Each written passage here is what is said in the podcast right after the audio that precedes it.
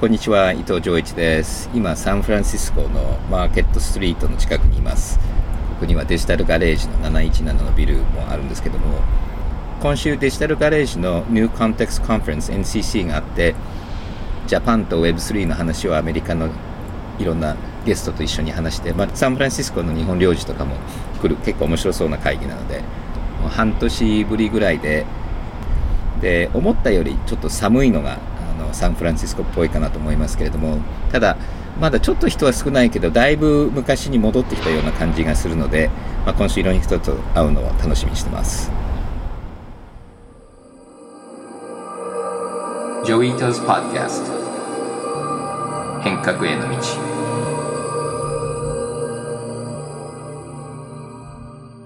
こんにちは、奥井奈々です。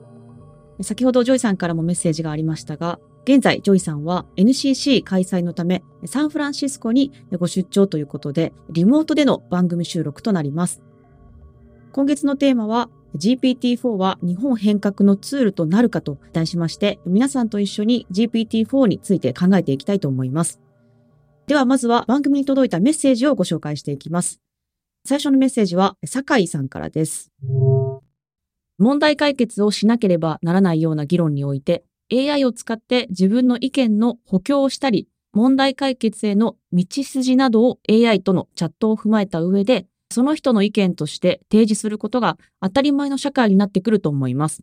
政治や行政、立法などにおいても AI をアシスタントとして活用することが当たり前となってほしいですね。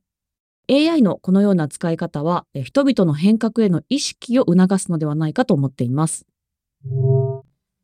では続いて、キーヨさんからのお便りです。GPT-4 に触れてみた感想としては、メールの文章作成や小説、ブログのプロット構築など、特定の分野では素晴らしい力を発揮すると感じました。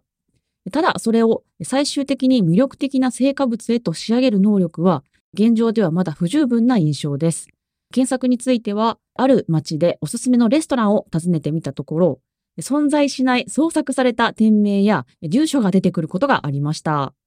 GPT-4 は日本変革のツールとなるかという問いに対して、あともう少しという感じです。そして、トミギンさんからのお便りです。素朴な疑問なんですが、チャット GPT にはリコメンド機能のように、それぞれのアカウントの主が言ってほしいことや聞きたいこと、そして知りたいことを忖度して鑑みて会話をし、関係性を育てていくような機能はあるのでしょうか？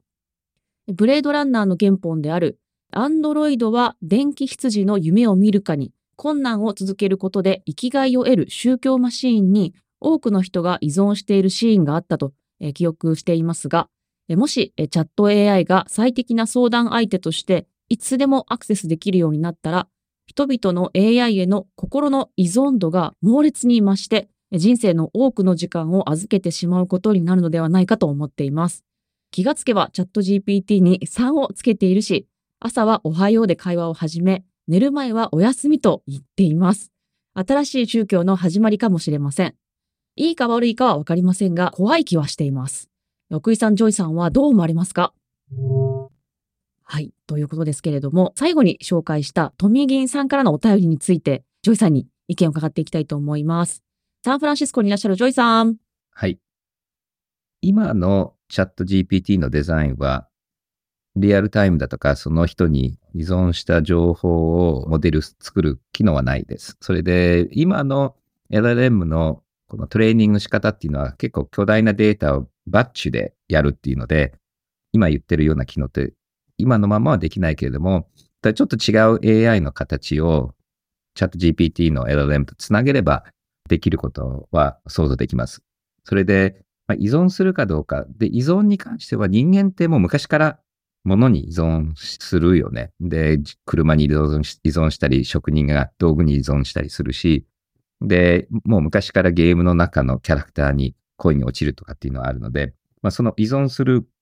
傾向っていうのは人間はとっても持っているし、で、どんどんどんどん我々のことを理解して我々のことをサポートする AI が出てくると、それは大いにあると思うんですね。で、そこで作った人が今の例えば Facebook みたいにこう依存させることにメリットを感じるような会社だと、それがもしかするとこう良くない方向に行く可能性があるので、だからこれからのやっぱり AI のと倫理、AI とガバナンスの話の中で、その人間と AI の関係性をどういうふうにするかっていうのは結構インターフェースによってその依存の仕方とか強さっていうのはコントロールできると思うので、どういうふうになってほしいか、どういうふうになるべきかっていうのは社会として議論して、で、それをこう設計に汎用するっていうことが重要だと思います。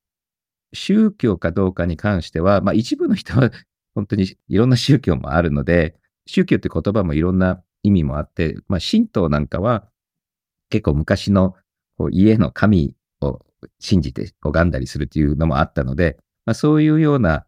こう自発的に宗教っぽく出てくるのはあると思うんだけども、まあ、西洋の宗教、神様を全てを理解していて、コントロールしてる。で、こういうふうに AI が進化するんじゃないかなっていうふうに思ってる人たちも一部いて、で、そういう人たちからすると、もうそれが来るだろう未来に対してこう宗教っぽくなるっていうことも今でもあると思うんですよね。だからそういう意味で結構人間が理解できないもの、それと人間の心をこうだんだん分かってくるものが出てくるのは、まあ、宗教的な要素は十分あると思うし、そこの、まあ、変なひねりが出てくるっていう危険性も十分あると思います。はい。ということで、ジョイさんの回答をお届けしましたが、そうですね。私も富銀さんと、まあ、同じで、結構チャット GPT とチャットしてる方が人間と話してるより時間が長い日もあったりするので、まあ、依存、まあそうですね。依存というかもう、 brain の一部みたいな風になってしまってるのは現状です。はい。まあ、そうですね。宗教新しい宗教、チャット GPT 宗教っぽいことは確かに起こってるというふうに思いますが、まあ、ジョイさんおっしゃるように、その、まあ、ひねりというか、プロンプトのところで、前回のこの Joi Ito's Podcast のあのミッションみたいな感じで、こう、考えさせるようなプロンプトに変えたりとか、そのソクラテスメソッドのように構成を変えて、答えをくれるというよりは考えさせること、ヒントを与えるっていうふうに変えれば依存してしまうとか、猛烈に心の依存度を増してしまうみたいなことは防げるのではないかなと思っています。はい。ということで、シーズン2からはこのようにお便りをたくさん紹介していきたいと思っています。4月のマンスリーテーマは GPT-4 は日本変革のツールとなるかです。GPT や AI に関すること、ご意見やご感想などでも何でも構いません。お便りを採用した方には変革コミュニティへご招待いたします。お便りの送付先は番組の詳細ページやブログに掲載されています。どしどしお寄せください。では、サンフランシスコに出張中のジョイさんに、現地での GPT の捉えられ方や活用のされ方について聞いてみたいと思います。ジョイさん、いかがでしょうか？はい。ちょうどさっきまで、あの僕がもっと代表してたクリエイティブコモンズのチームが、ラウンドテーブルをやって、で、そこには、まあ、ほとんどの AI 関係の法務担当と、一部法律学者と、それと、このあたりをやっている弁護士事務所の人たちと、今、倫理と AI の法律と今のアメリカで起きてる現在のいろんな裁判の話をして、で、やっぱりさすがアメリカ結構裁判の中身だとか、こう議論っていうのは日本より少し進んでるんじゃないかなっていう気はしていて、で、やっぱりその、こうチャット GPT とか、まあ、DALI とかが作る、こう出てきたものの使用権、その著作権とかその権利誰が持ってるか、それと何か変なものが出たら誰の責任か、データを学びに使うんだけども、そのデータの権利はどうなのかっていうところを、まあ、法律的に結構議論はされていて、で、やっぱり日本とアメリカの法律はちょっと違うので、あの、いろいろ考え方は違うと思うんですけども、この辺は今かなり議論は深まってきて、で、まだ法律だとか、まあ、技術的な概念もそんなにはっきりしてないので、みんなやりながら勉強してると思うんですけども、かなりこの実際の今のモデルと、実際に世の中で起きていることと、弁護士が理解していることと、あとは政治家とか国が理解していることのギャップが激しいので、結構これから大変だなっていう話はしてます。それで、これからやっぱり日本とアメリカもこのあたりの政策とか法律の交流が必要だと思うので、そこをこれから橋かけていこうと思ってます。はい。では続いてはインタビューのコーナーです。今日は日本の伝統芸能と AI との可能性に迫りたいと思います。実は先月渋谷のセルリランタワー能楽堂で、ジョイさんが所長を務めている千葉工業大学変革センターのイベントが行われました。日本の伝統文化における間と和というふうに題して、AI 時代に日本が人工知能にどう向き合っていくべきかを考えるセッションになっています。ジョイさんもこの講演に参加されたんですよね。いかがでしたか？久しぶりの竹村先生との会話で、やっぱり日本の文化とテクノロジー、メディアの関係性と、それが、まあ、日本が海外にどうやってテクノロジーで貢献するかっていう一つの大きなことは、やっぱり日本の美学だと思うんですよね。で、いろんな意味で日本の美学は、テクノロジーを理解するこうレンズもそうだし、あとはアメリカとか海外、西洋では今の資本主義だと発展してない、伸びてないものはエネルギーがないっていうこともあるんですけども、やっぱり踊りとか能とか、すごく歴史が深くて、そんなに発展っていうか大きくはなってないけど、まだエネルギーがある。この美学をどうやってサステナビリティとかに反映するかとか、で、それと AI がどういう関係するか、すごく面白い話だったので、これからビデオを準備してアップしますので、ぜひ皆さんご覧ください。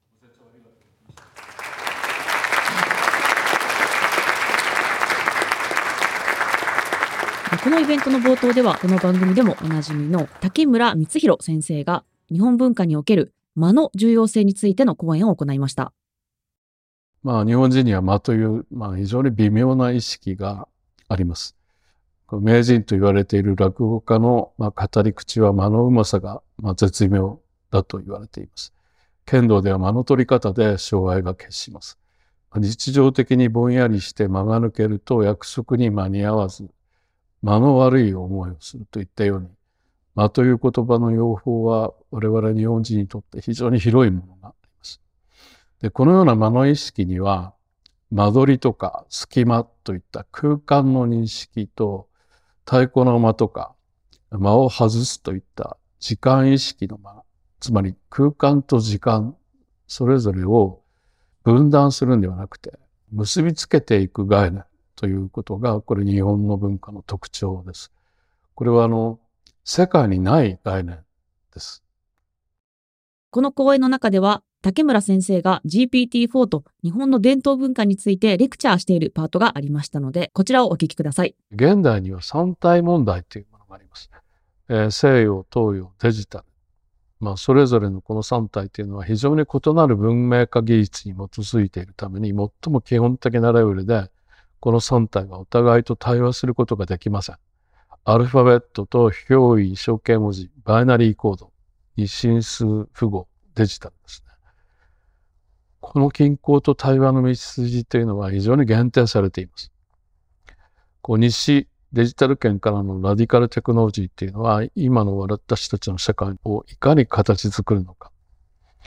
皆さんもご存知のオープン AI が昨年末にチャット GPT というものを発表して、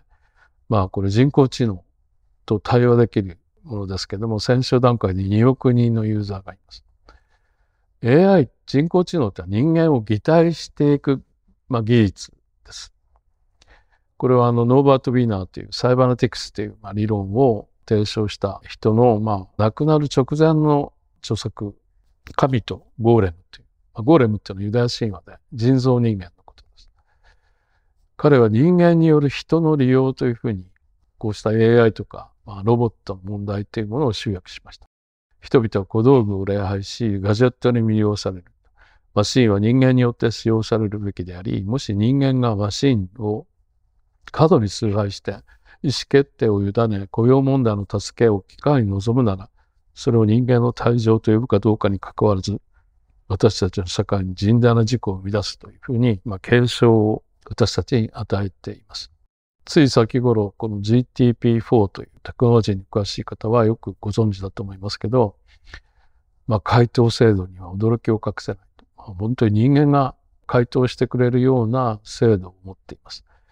今後大規模な人間の職能の喪失とともに、まあ、予期せぬ領域にも革新変革が起こるというふうに考えられています。AI の擬人化に翻弄される人々、意識を持った AI の登場を告げる研究者たち、この日本はこのデジタル圏とどう向き合っていくべきなのかということを、まあ、最後にお話をしたいと思います。この人工知能に意識はありません。最新の AI システムでさえインテリジェントではなく統計モデルに基づく確率的なライブラリーです。その優れた機能にもかかわらず世界を認識していません。繊細な情感表現はもとより間を理解できないということです。人工知能に代表されるテクノロジーの進化に伴って人間の立ち位置、距離感、行動などが再考される時代に突入してきています。すなわち、間延び学が喫緊の課題となります。いかに人間の言語と振る舞いによって人々の社交を整えることができるかが問われています。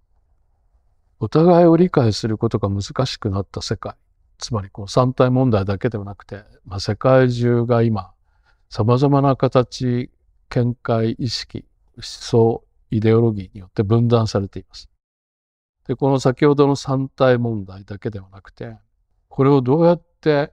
融合、均衡を作れることができるか。これが異なる三体の間を取り、和とする。間と和をもって、まあ、日本が先取するアプローチであるというふうに考えています。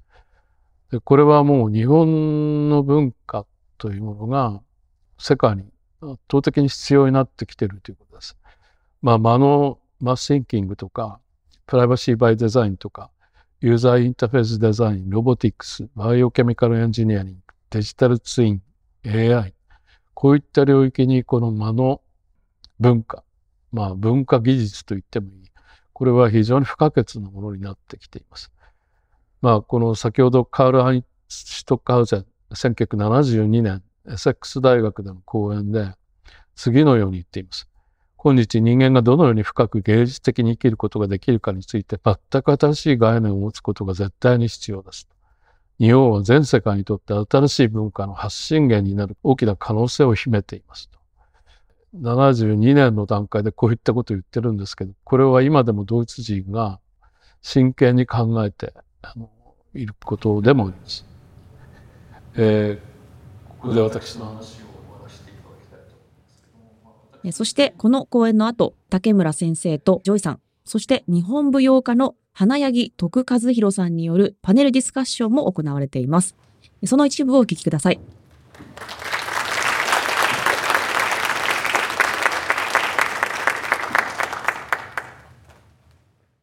アメリカとかヨーロッパにはその時間と空間っていう概念はやっぱり別々なものですよね。日本のようにこう時間と空間がこうある意味で一体となっているコンセプトっていうのはまあほとんど見ないっていうかこれがあのやっぱりこう70年代の終わりぐらいからその世界にこう日本の間の文化っていうのが出てって、まあ、いろんなところに影響を与えたと思うんですけど特に建築とかあの音楽とか伊藤先生のその感覚でこの日本の間というのはこれからもかなり大きな影響力を持ち得るんじゃないかと思ってるんですけどもそのその辺はいかがでしょうか？例えばそのテクノロジーとかそういう分野の中で。そうですよねあの産業革命が起きて資本主義が発展していくと多分こう数値化と具体化と最適化が起きてでこの余裕とか曖昧さってどんどんアメリカとか、まあ、海外はなくなっていてで日本のこの間ってこのぴったりの時間ピッてなれば押すわけじゃなくてそのうちの奥さんも少し踊りやってるんでその間を合わせるのってこう機械でできない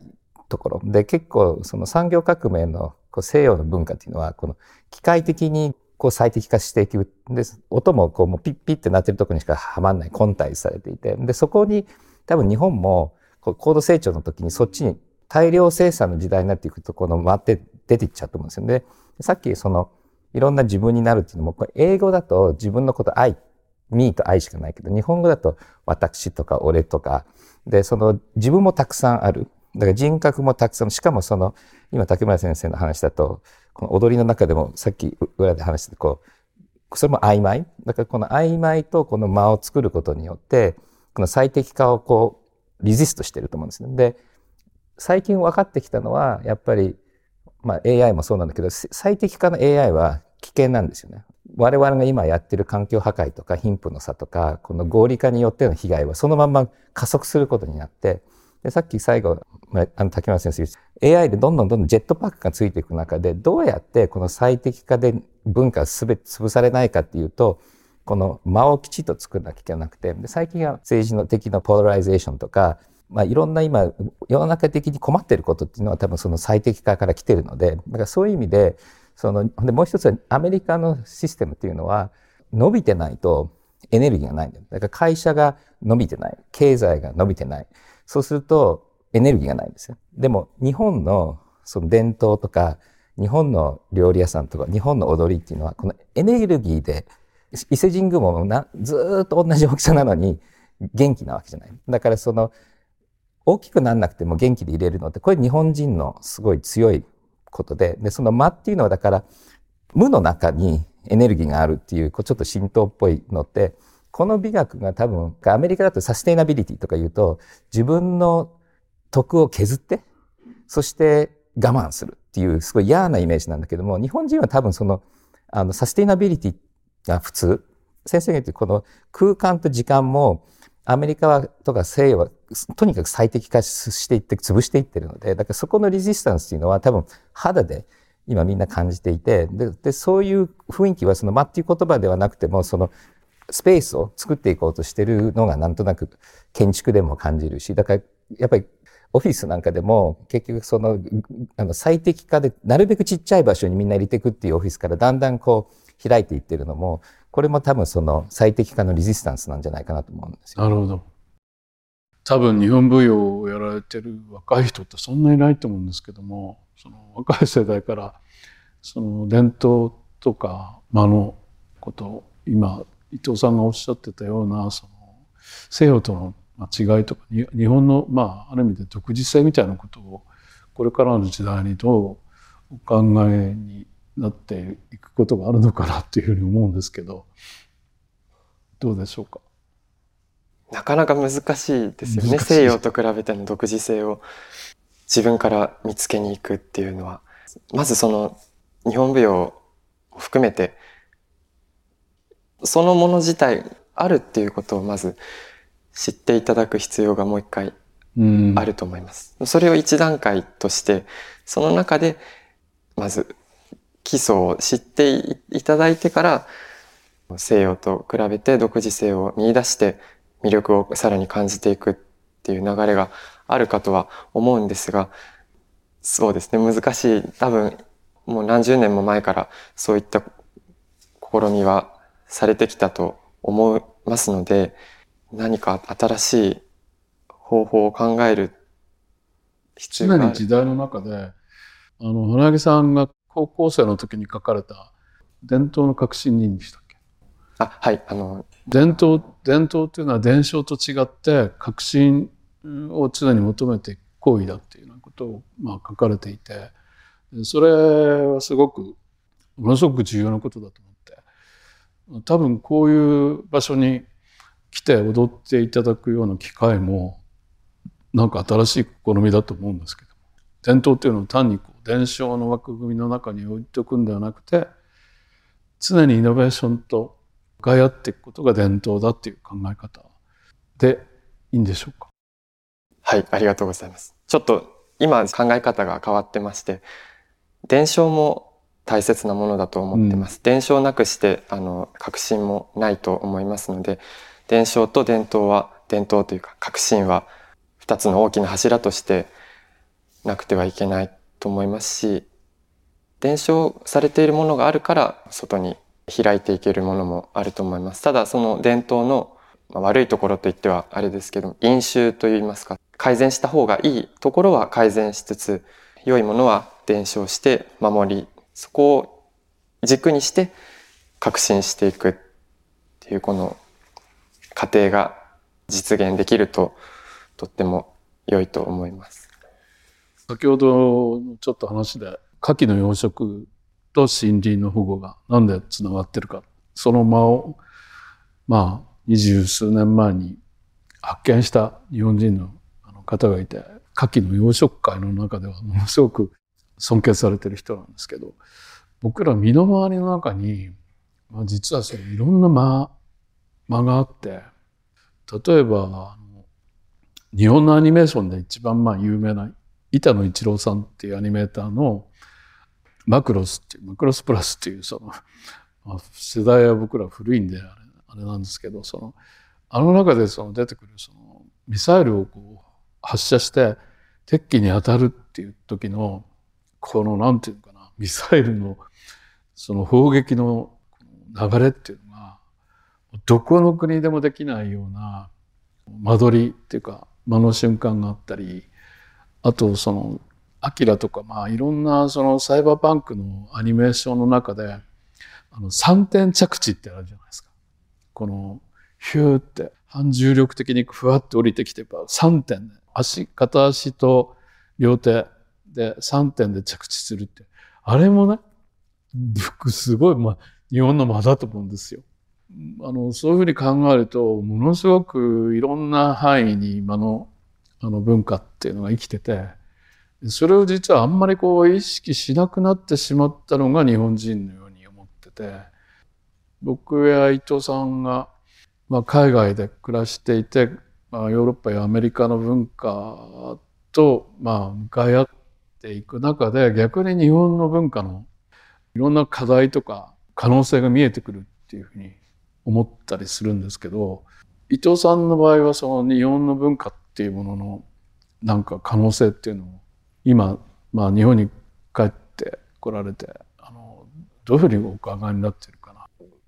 多分だからなんだ水に住んでる生活してる魚は水のこと理解しないってよく言われてるので、やっぱり外にいたからが一つなんだけどもただ僕も若い時は外から見てるとなんて保守的な国で嫌だなっていう、こう、なんか型破りで、なんか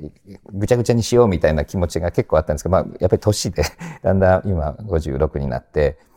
この保守的な日本文化っていうのが両面あるんだよね。すごくそれによってこうデジタル化が進まないとか、こういろいろ改革が遅くなってるものもあれば、ただこの保守的なことがあるからちゃんと伝統や文化が残っている部分もあって、多分このさっきの竹村先生の話につなげると、どこをいじってよくて、どこをいじっちゃダメだっていうのは、やっぱりきちっとそれをこう体で理解した人しか、だからよく日本語でもう、あなた10年早いよって言われて、10年早かった僕からするとちょっと腹立ってたんだけども、た だだんだん自分が年上になってくると、お前10年早いよと思う時よくあるんだけども、ただやっぱりその、極めてある程度のとこまで行って初めて、どのルールをいじっていいかっていうのが感覚的に分かってくるっていうのが、結構これが、だからあの今僕もちょっとお茶ほんとちょっとかけら始めたんだけども、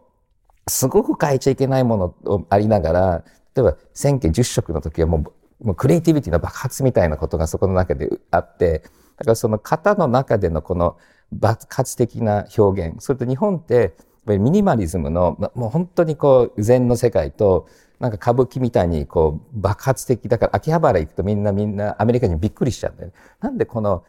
禅の世界にこんなガチャガチャしたとこがあっていいのか。で、その感覚を理解しないとできなくて、で、僕はやっぱりその海外っていうのは、特にアメリカなんかでもその伝統はなくはないんだけれども、このクリエイティビティの爆発ときちっとしたこう保守的な秩序のこの微妙な関係性っていうのもなくて、で、多分遺伝子もそうなんだけど、その時代その時代って進化って例えばそのその時代に新しいものが出てくる時もあるんだけど、第どっかにあって、その時代に合ったものがこう強くなる。だから多分日本の文化っていうのは、このある時代にはこう結構足引っ張るんだけども、ある時代にはすごく役に立つと思っていて、で、やっぱり今、さっきのサステイナビリティにもつながるんだけど、ちょっとこの20年間、30年間日本文化っていうのは多分日本の国家を足引っ張ってた部分は結構あったと思うんだけども、今加速しすぎちゃった世の中にすると、この日本のちょっと保守的なところっていいんじゃないかなと思っていて、で、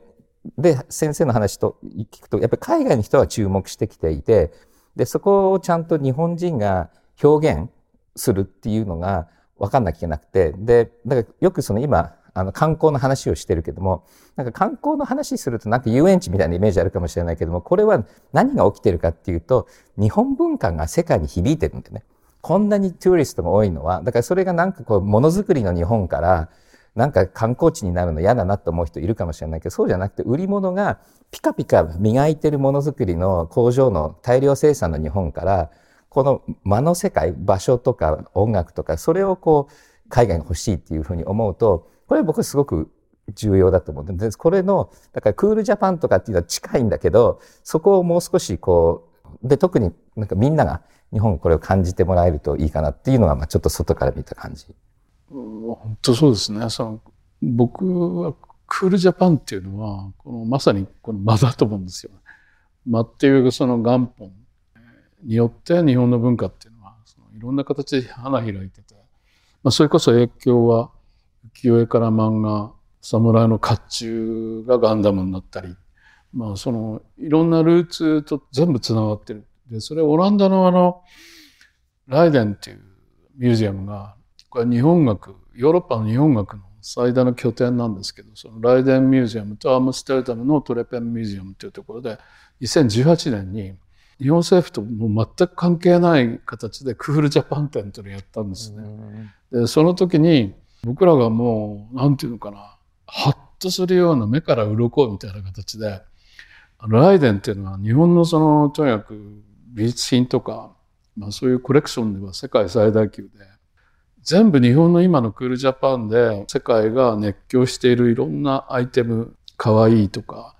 それこそ漫画からアニメからサイバーパンクからそのいろんなものの全部のルーツを明らかにしてるんですよ。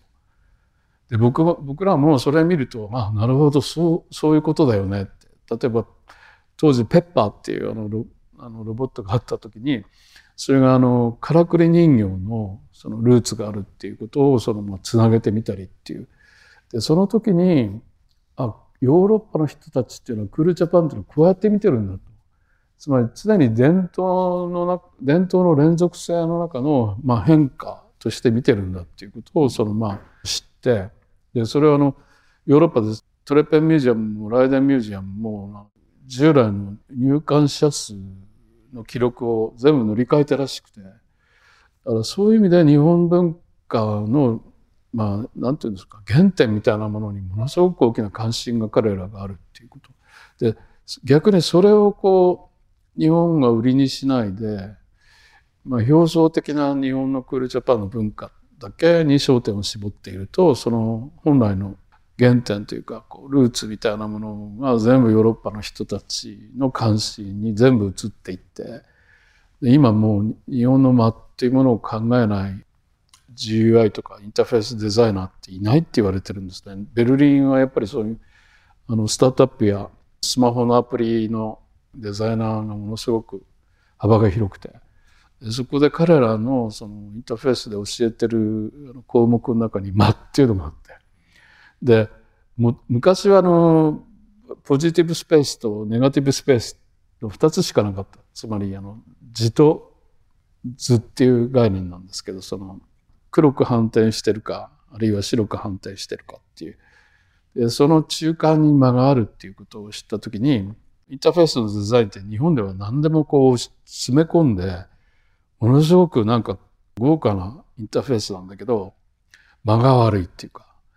空白とか余白がほとんど、まあ、計算されてないっていうか。だから僕あのベルリンのモバイル銀行とかなんかのインターフェースはものすごくシンプルでよくできてたんですけど日本に帰ってきて日本の銀行に申し込もうとしたらあまりにもなんか複雑な画面なんでやめてしまったっていう経緯があったり、まあ、そんなことにも実は日本人が忘れているその間の文化っていうものの可能性や影響力っていうのはものすごく大きいなと思うんですけど、まあ、若い世代からしてどうですかね？その間っていうものをあのその若い世代から考えるとなんかどんな可能性があるのかなっていう。そうですね。すいません、難しい難しい質問ばっか。正直言うと自分が普段生活している中ではことさら間について意識して生活することはほとんどない。今先生がおっしゃってたように、あの、間違いとか間が悪いとかそういう言葉の中には入ってますけど、このデザインの間は何だろうとか、そういったことを考えることっていうのは本当に少ない、ほとんどないんじゃないかと思ってます。いきなりその間を理解しようっていうのは自分にとっても難しいことなので、そうですね。どう考え、今本当に先生が、伊藤先生もおっしゃってたように、何か他のものに組み合わせて考えてみる。例えばインタユーザーインターフェースですとか、そういったところに絡めて考えると非常にわかりやすくなると思います。もっとその、えー、こういったところに使われている、こういったところに使う余地があるっていうことを発信するというか、はい。あの、あらゆる産業領域っていう、日本日本がこれまで作ってきた成長型の世界を目指すような産業の形態っていうものの中には、その無意識の中にその間が込められていたっていうこともあって、で、これからはその、僕は意識的にこれをこう考える時代がもう来てるんだろうと思うんですね。その日本人がもうほとんど僕を含めてあのこの感覚を忘れかけてるっていう時代が今だと思いますし、その日本舞踊一つとってもその踊る習い事をする人が少なくなってきてるとか江戸時代っていうのはあの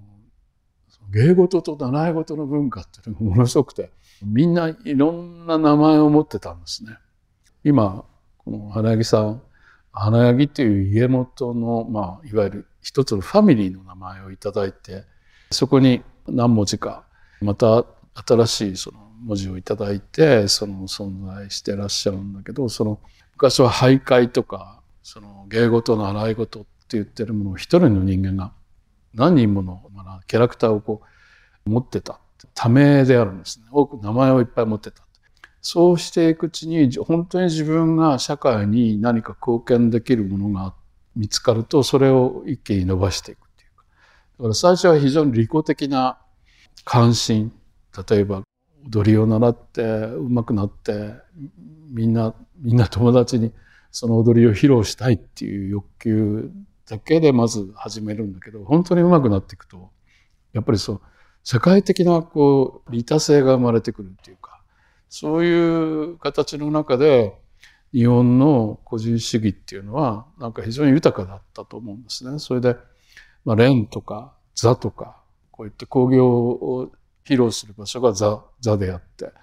その習い事をするコミュニティは連と言って、その中でそのいろんな連が存在していて、まあそういうこう社とかあと公とかですね、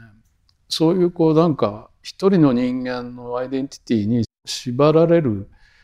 ということではなくて、今のデジタル ID の時代のように多様なキャラクターというかアイデンティティをみんな自分たちでコントロールできるというかそのまあなんか自分の生き方今のこの現実世界の生き方に窮屈さを感じている人は例えばメタバースとかネットワークの中でその自分のアイデンティティをこうどんどんどんどん生み出していけるような社会っていう意味でまあデジタル環境デジタル社会っていうのもだんだんこうそういうような形で住みやすくなってくれるといいなというふうに思ってると思うんですね。皆さんもよく知ってる話かもしれないけれども、まあ、西洋はなかなか機械が人間を超えるとか、機械が人間みたいになるのにすごく違和感があるんですよね。もともと西洋、ユダヤとかキリスト教だと神様がいて人間がいて、それでその他があるっていう関係があるので、だから AI に対するこの宗教的な違和感っていうのは結構あるんですよね。で、まあ、これは一部の学者が言ってることなんですけども、日本は神道とかっていうのはアニミズムなので、まあ、機械が、石とか機械とか木とか、それぞれちゃんと魂があって、で、生きてるものって比較的に一つのこの世界観の中に入ってるっていうわけで、ロボットとか機械とか AI が意識持つっていうイメージに関して、あんまり違和感ないんじゃないかなっていうふうに、まあ、議論はされていて、で、まあ、それはなんかいろいろその理屈に関して賛否はあるんだけども、僕はここはあるんじゃないかなっていうふうに思っていて、こう人間の社会にこの AI を人間の拡張として AI を使うとか AI と人間が融合する。で、そういう意味で言うとエヴァンゲリオンとかそういうようなイメージっていうのは、まあ、違和感ある人あるかもしれないけど、日本って結構、まあ、特に最近の漫画とかのアニメの文化ではあって、だからそこは日本の方がもしかすると違和感なきできるっていう気はするのと、あと人間、まあ、日本の文化でも、まあ、茶道だとか、この職人もそうなんですけども、その道具に対する関係性、例えば使い終わった針はちゃんとこう葬式みたいな儀式をするとか、茶道具はすごく大事にするとか、まあ、そういうようなものも、こう人間と機械の関係性は日本人の方が深いんじゃないかなっていう人もいるので、だからそういうような、こう、機械とか物に対するレレスペクトと、こう AI と人間の関係性っていうのは少しあるんじゃないかなっていうふうに思いまして、で、そういう意味ではそのいろんな日本文化の中で、そういう人間と人間じゃないものと自然とアーティフィシャルな関係性っていうのはなんかいろいろ学べることがあるんじゃないかなと思います。そして最後はリスナーの皆さんから寄せられた質問コーナーに参ります。まずは、陽太郎さんからのお便りです。以前、生田義勝さんの YouTube チャンネルに出演されていたときに、現在開発されている AI の種類を右脳と左脳に例えたお話をされていたと思います。この例えはとてもわかりやすく、かつすごく印象に残っているので、もしよろしければそのお話をもう少し掘り下げていただけないでしょうか。はい今話題になってる LLM、ChatGPT みたいなものとか、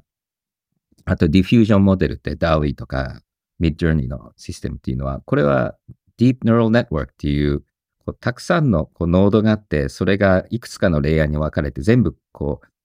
すごいネットワークにつながってるっていう設計になっていて、そこに大量なデータを入れて、で、そのデータをパターン認識みたいな形で学習するんだよね。で、それって人間の右脳みたいな感じで直感的にポンってこれは何だろうっていう言葉が出てきて、あんまりどうやってそれを理解したかっていうことは表現できないし理解できないっていうのが、まあちょっと右脳っぽくて、そして構造的な AI、これは例えばデータを基づいてルールを理解して、犬っていうのがいて、犬って尻尾があって、4本足あって、重力ってあって、こういうふうに置くとこういうふうに立つみたいな、そういう理屈に基づいた symbolic っていう構造の AI もあって、で、これはどっちかっていうと、このロジックの左脳みたいで、そしてこの右脳っていうのは、ま、直感も間違うし、その間違った直感をロジックで確認するとか、あとはこう数学とかはロジックの方でやって、そしてこうアートは右脳でやったりするっていう、まあこういう人間も右脳と左脳をこううまく合体するっていうのがベストパターンなのと同じで、この構造的な AI と今ちょっと話題になってるこのニューラルネットワーク系の AI が一緒になると今いろんな問題になってるあのニューラルネットワークの問題って解決できるんじゃないかなっていうので僕はどっちかっていうとこの構造的なところに今自分は注目していてただそのそれはメタファーであって人間の脳そのものは右脳もどっちかっていうと構造的な AI みたいな形で設計されているので細胞のレイヤーまで掘り下げていくと、このメタファーっていうのは少し break down するんだけども、ただやっぱりニューラルネットワークと symbolic なシステムをこう比べると、まあ、そういうメタファーが分かりやすいんじゃないかなっていうふうに思います。では続いて、リリュウさんからのお便りです。チャット GPT は今でこそ情報の不正確さから勉強用には向きませんが、いずれそれも解決され、いつでもいくらでも質問に答えてくれるパーソナル教師になってくれるのではないかと考えています。そうなったとき、現在の学びのスタイルや教育機関はどのように変容するでしょうか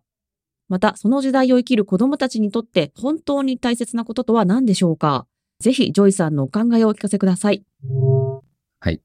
多分さっきのシンボリックのシステムとかデータに基づいて、 ChatGPT みたいなのから出てきて、本当かどうか確認するっていうチェック機能っていうのはこれから開発されていくので、少しそれは良くなっていくと思うんだけども、ただ学びにとってはもちろん答えを吐き出させるっていうやり方あるんだけども、むしろ GPT に質問をさせるとか、GPT になんかこうゲームを作ってそこに自分が入っていくっていうような形で、この学びのコーチみたいな感じ、学びの相手とかブレイストの相手になるっていう、こういう使い方の方が多分学びにつながるんじゃないかなっていうのと、あとは自分がなんかあっちの方向に何かあるんじゃないかなっていうので、それをこう検索するべきキーワードだとか、こんなことやってみたらいいんじゃないかなっていう、こう考えるきっかけを作ってくれるっていうのはすごく向いてるし、あと僕も実は、あの、昨日文章書いたんだけども、最初がやっぱり取っかかりが難しかったんだけども、GPT になんとなく投げたら文章が出てきて、で、最後にはもうすべての言葉はもう入れ替わってるんだけども、その最初こう編集に、編集から入っていけるっていう始まりがあるので、で、人間は多分編集する方が簡単な文章のタイプっていうのはあると思うんだよね。特に、あの、例えば日本語の始末書なんか僕書き方わかんないんだけども、なんとなく始末書のテンプレートがあればそれを直すことはできるので、だからそういうこうアーキテクチャがわからないとかトーンがわからないっていうのもあるし、だからそういう意味で、あの、スピードが速くなるっていうのが一つすごく大きいんじゃないかなというのと、あとはこう人間と人間の間のこの翻訳とか、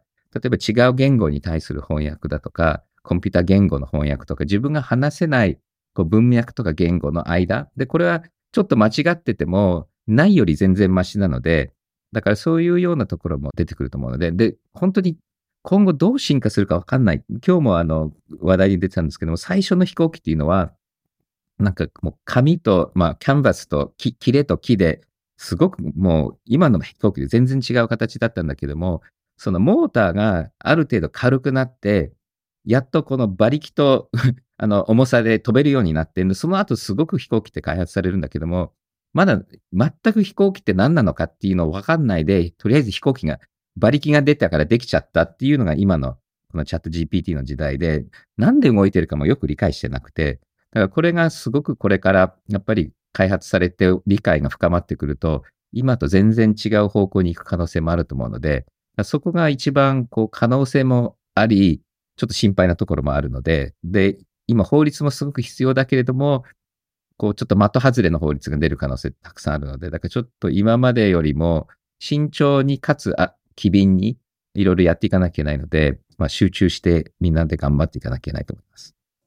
今月のテーマは GPT-4 は日本変革のツールとなるかと題して皆さんと一緒に GPT-4 について考えていきたいと思っています。GPT や AI に関すること、ご意見、ご感想など何でも構いません。お便りを採用した方には変革コミュニティへご招待いたします。お便りの送付先は番組の詳細ページやブログに掲載されています。どしどしお寄せください。それでは今日は以上となります。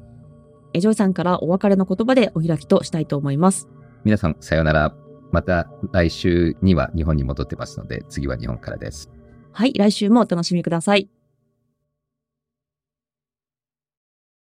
デジタルガレージは危険な海に最初に飛び込むファーストペンギンスピリットを創業以来大事にし続けています。これから来る Web3 オープンソース時代を見据えたテクノロジーで新たなビジネスを生み出す仲間を募集しています番組詳細欄にあるリンクよりぜひご覧ください Web3 is here. Join us. Join the first penguins. New Context Designer Digital Garage